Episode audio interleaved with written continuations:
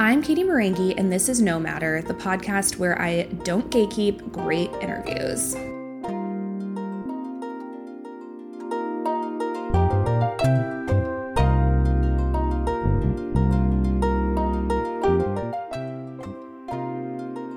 So, in episode three, you heard about how Kat and Lexi chose their known donor. But the other really great part of their story is how they got pregnant. And because this is a bonus episode, I'm just going to roll the clip after the break.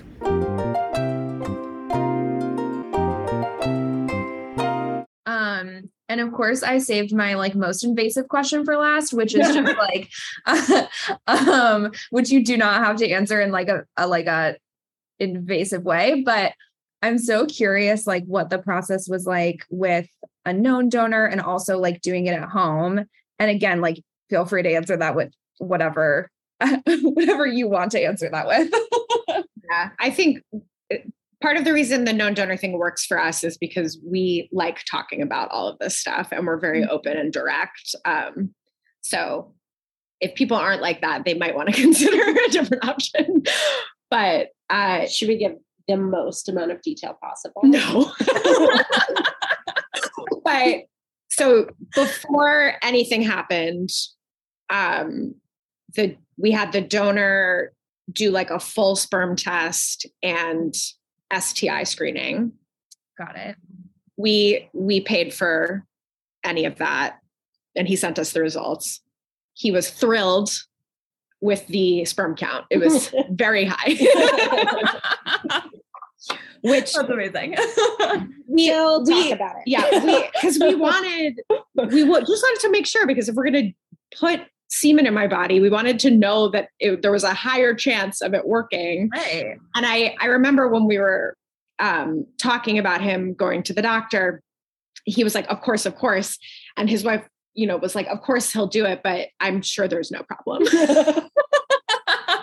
She's like, I have the evidence right here. so he did that. Um, he actually had a really terrible experience with his doctor, oh, no. um, who uh, you know, we we had a really great experience with everything. I don't recall anything overtly homophobic happening, or even very subtly homophobic happening. Um, but he uh, had some middle-aged asshole who uh, understood the reason that he was there um, and made a bunch of quote unquote jokes about who if he gets to choose which one of us he has sex with which to be clear he had sex with no one um, yeah like more than one joke about that oh some God. jokes about his wife being okay with it um, there was some totally out there comment. I, I think he asked something about his kids and the doctor said something about like uh he said do you have do you have sons? And he said yes. And then he said, "Oh, but are they boys?" Because I know, I know sometimes sons aren't boys these days. But he said it in, in an even worse way than yeah. that. It was just, but like just a like a transphobic, transphobic comment for no reason. And then, and then he's like, "Let me just sprinkle in some transphobia in case you weren't clear that I was off." Yeah. and then the the worst part was he made that rape joke at the end because for whatever reason they made him do like a full oh. exam, and so he had a prostate exam. Why? he finished, Why? He finished the prostate exam, and and he said, "Oh, we did we. What did he say? He was like." Oh, I just wanted to do that for fun or something. Like we didn't need to do that. we didn't it was just do that. Like what? I don't know. We felt terrible. He called us after that to tell us all that. We were like, "Oh my god, it was so awful." Yeah, this guy teaches at UCLA. Like he's he's a legit doctor. um, God. He's on our shit list of people to take down. We just haven't gotten there yet. Um, yeah. But anyway, I have one so, too, so. oh, and we also had him do genetic testing because um, okay. uh, he and I are both uh, partially Jewish, so uh, seemed like a good idea.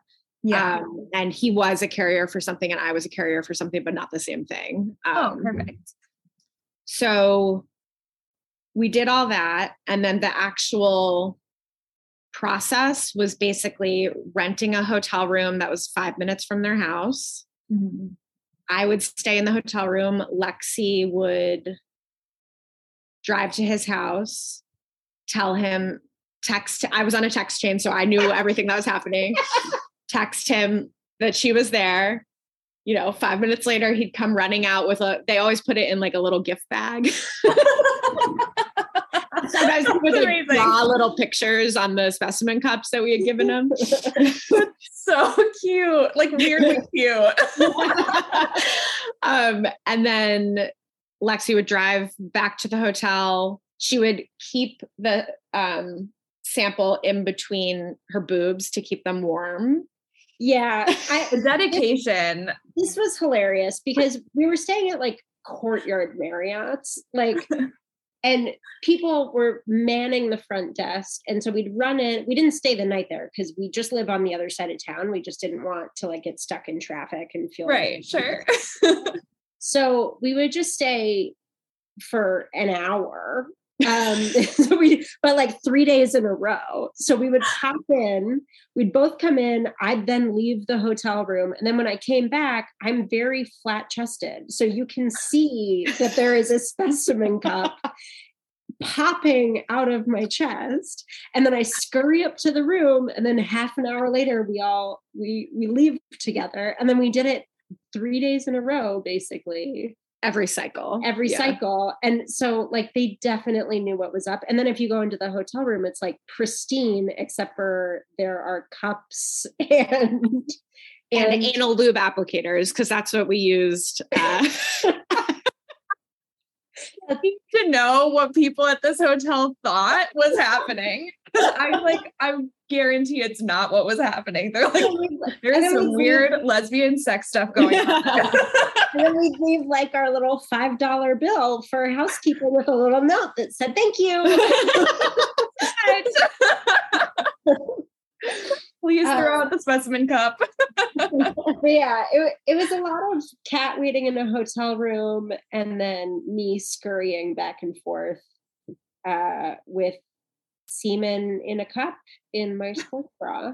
Yeah. Um, and Lexi did all of the like manhandling of the sperm, um, which was nice because I think I would have vomited. Yeah, yeah, it was even unpleasant seeing it in a little like tube today. I was like, oh. yeah, we um we used anal lube applicators. I still don't really understand what they're actually really used for, even though the words make it sound like it should be obvious. Um, but if you look if you look on like the Amazon reviews, uh, it's just all lesbians making babies. really? yeah because it's a rounded tip, so yeah, it it's doesn't. A, it's a rounded yeah. tip, and it has like really good suction, yeah. basically. Oh. Um, so you can get everything out of the cup. Oh my god, that's amazing! Yeah, so that's my pro tip, and they're quite long. They're like they're like how long would that be? They're like that long. They're they're like oh wow, okay, yeah, yeah, that seems like a perfect tool. Yeah, yeah. So that's my pro tip for everyone. Wow.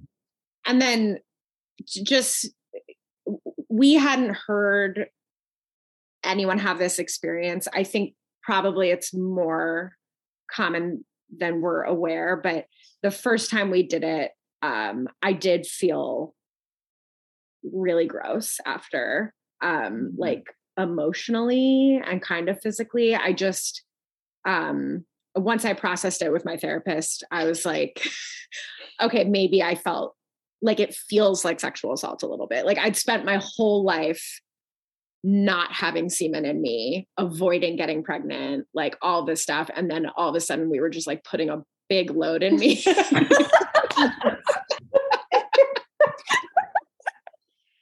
and it and it was it was someone else's, you know, it wasn't my wife's and it was there was just something that really didn't feel nice to me about yeah. that. It didn't persist that feeling. It was just kind of the first time, but um but it was noteworthy, I would say. Yeah. yeah. Um and you it only took four tries, is that right? Yeah. So so each cycle we would, cycles. we would try like two to four times and then The four times was a bad idea. I don't recommend four times for anyone who's doing this. yeah. Mm. His his last specimen cup was was low on fluid. um and it just That was that was just because we messed up the timing that time. We were aiming for Oh, I think two was ideal.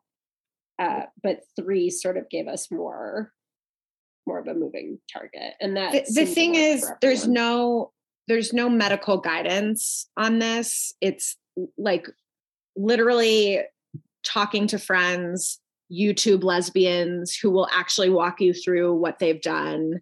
Um, i reached out i think the third time when it didn't work i i just reached out to random lesbians who had babies on instagram who like you know posted about their journey to be like Yeah. what did you do what did you do Yeah.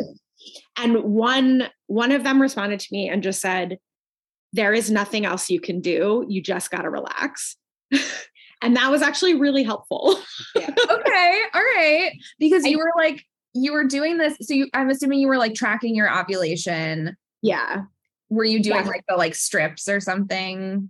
I think we, we had the cheapo strips and then we also Okay. had the um the Clearblue. clear blue ovulation sticks Yeah. which we would use when it got closer i have a really regular cycle it's like 28 days Okay. um so it was very easy for us to track. know around when it would be, give our donor a warning. Um, and yeah, yeah. So other than the like uh, handling of semen, there was also a lot of handling of urine. We st- we stopped taking early pregnancy tests because that was like really devastating for Kat. Because once you take it and you get a negative, there's still that hope that it could become positive. Like it was just too early. So Mm. when she when we actually found out that we were actually pregnant it was the day before you were supposed to start your period or it was it was something really close like it was still early to be testing but it wasn't like the earliest that you could test which Right. is what we've been doing the first couple of cycles and that did not work well for us psychologically and then the the time it it worked, um, I think we you know we had gotten kind of used to it not working, and we would spiral every time it didn't work, and um, so the time it did work, I think I tested it like six in the morning when I had first woken up, and um, I came back. I saw that it said I was pregnant. I came back in the room, and Lexi was like, "Did it? Is are you pregnant or something like that?" And I was like, "I was like, this is the only time I'm going to get to do, do this." So I was like, "No." And then she looked at me, and I was like, "Just kidding." and she was really mad at me for doing that, but I was like, "Come on." Like this is my moment. Two seconds. i was only upset because i was basically asleep Yeah. So she took me on an emotional roller coaster while I was sleeping. You know, awesome. Well, anything else that you guys wanted to say before I wrap us up? Um, I think just as two lawyers, we really, really want people to get their ducks in a row before doing any of this. Like we had a contract in place, it had been reviewed by an attorney who was representing our donor um, that we paid for their services. But that also means that they have to do a conflict waiver. Like these are these are all you it's just not worth it to not make sure that you have this stuff in place even uh, we had heard um, of a story of a have you seen that there's like uh, websites where you can be matched with a known donor but it's not actually a friend it's just like a random person willing to do it I hadn't seen that, but I've seen like Facebook groups, okay like the same thing. Yeah. Yeah so we had seen one of those and talked to one guy on it um, i'm glad we didn't go that route but um, he had told us about a couple that he helped get pregnant um, and they hadn't done what they needed to on their end or something and then they filed for uh, i think like to get on the state's health insurance for low income individuals. And when they tried to get it for their child, the state wanted to come after him. Oh. Um, so there's, you know, there are situations also where even if all three parties are totally cool with what's happening, there could be issues with fourth and fifth parties. So it's just, um, and then please, please do second parent adoption, everyone who's not biologically related to your kid. Like, it's gotta just get everything done. It is Yeah. worth it. and do the things like getting the contract notarized you know like do the Mm. little stuff that's like pretty annoying to do but it's important and Like t- tie everything up. Yeah. yeah, Yeah. adopt your kids though man and i would also say for people going into the process like maybe look at what your state laws are because i would be pretty devastated like we were at one point we were going to move to michigan in the middle of this but then we talked to an attorney When. I was like, while I was still pregnant. yeah kat was already pregnant so we talked to an attorney in michigan just to see what it would be like if she ended up giving birth in michigan uh, we decided that that was like way too much and so she declined or opted out of the interview process for the job that i think she probably would have gotten in michigan if she had proceeded with it but like i would want to know ahead of time if i lived in a state where there was going to be a home study to adopt my own child because just so you can wrap your mind around just it. so you can yeah. so you can be angry now and Yeah. then and then have like the nine months or year however long it takes to have the baby to like just know that that's happening um and because it you don't want that sort of thing to deter you from going through the process like you, you need to be doing that Yeah. I feel like this whole thing is like like this whole process so far has been like realize something really shitty, be really angry about it, and then figure out how to get Right. over it and yeah on, I guess. yeah and like our our friends who who we were modeling our baby making off of Uh-huh. they moved to a different state and now they're dealing with um you they had their donor freeze his sperm um because he was traveling or whatever and uh, now they're dealing with a fertility clinic that requires them and the donor to do like three therapy or social work sessions with them before they do anything even though they already have a child right.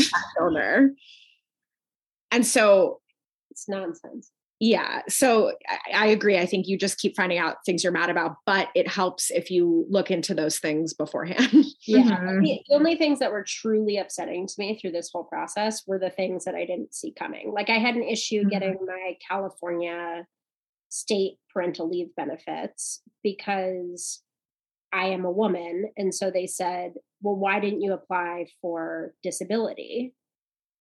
Like, we're not going to send you the parental bonding money until you also apply for disability because obviously you must have given birth if you have a baby. And then, of course, everyone's trying to get a hold of EDD in California because everyone is applying for some kind of benefit, uh, you know, in the middle of the pandemic. Right. And so I couldn't get a hold of anyone. Eventually, they just started sending me money. Like, I don't even know how this was resolved, but like that really bothered me. I mean, it's, yeah. But it's- yeah, not something that you would th- even think about. Yeah. This is much smaller, but in the hospital um, during the birth, I I had an epidural and I couldn't eat. Um, I wasn't allowed to eat, uh, and Lexi called to order herself food, and they were like, "You can't eat anything," and she was like, "I'm not giving birth right now." Yeah. like, I'm um, not happy. rude. It happened more than once, and she was like, "I don't know how to explain to you that I am not the person. like. You can't just assume that the person calling for food is going to be a man."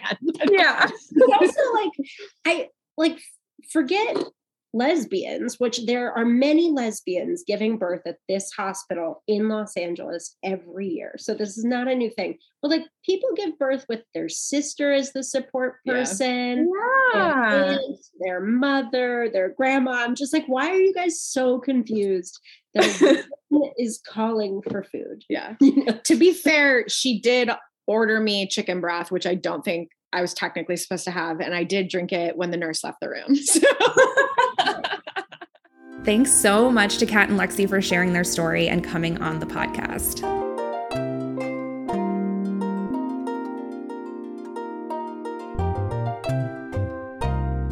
Thanks for listening to No Matter. This podcast was produced by me, Katie Marenghi, with original music by Andrew Bunyea. We want to hear from you. If you have questions or are interested in sharing your story about becoming a parent, please email us at no matterpod at gmail.com. If you like the show, please subscribe, rate, review on iTunes. It really does help new listeners find us. You can find more about us and how to support the show at nomatterpod.com.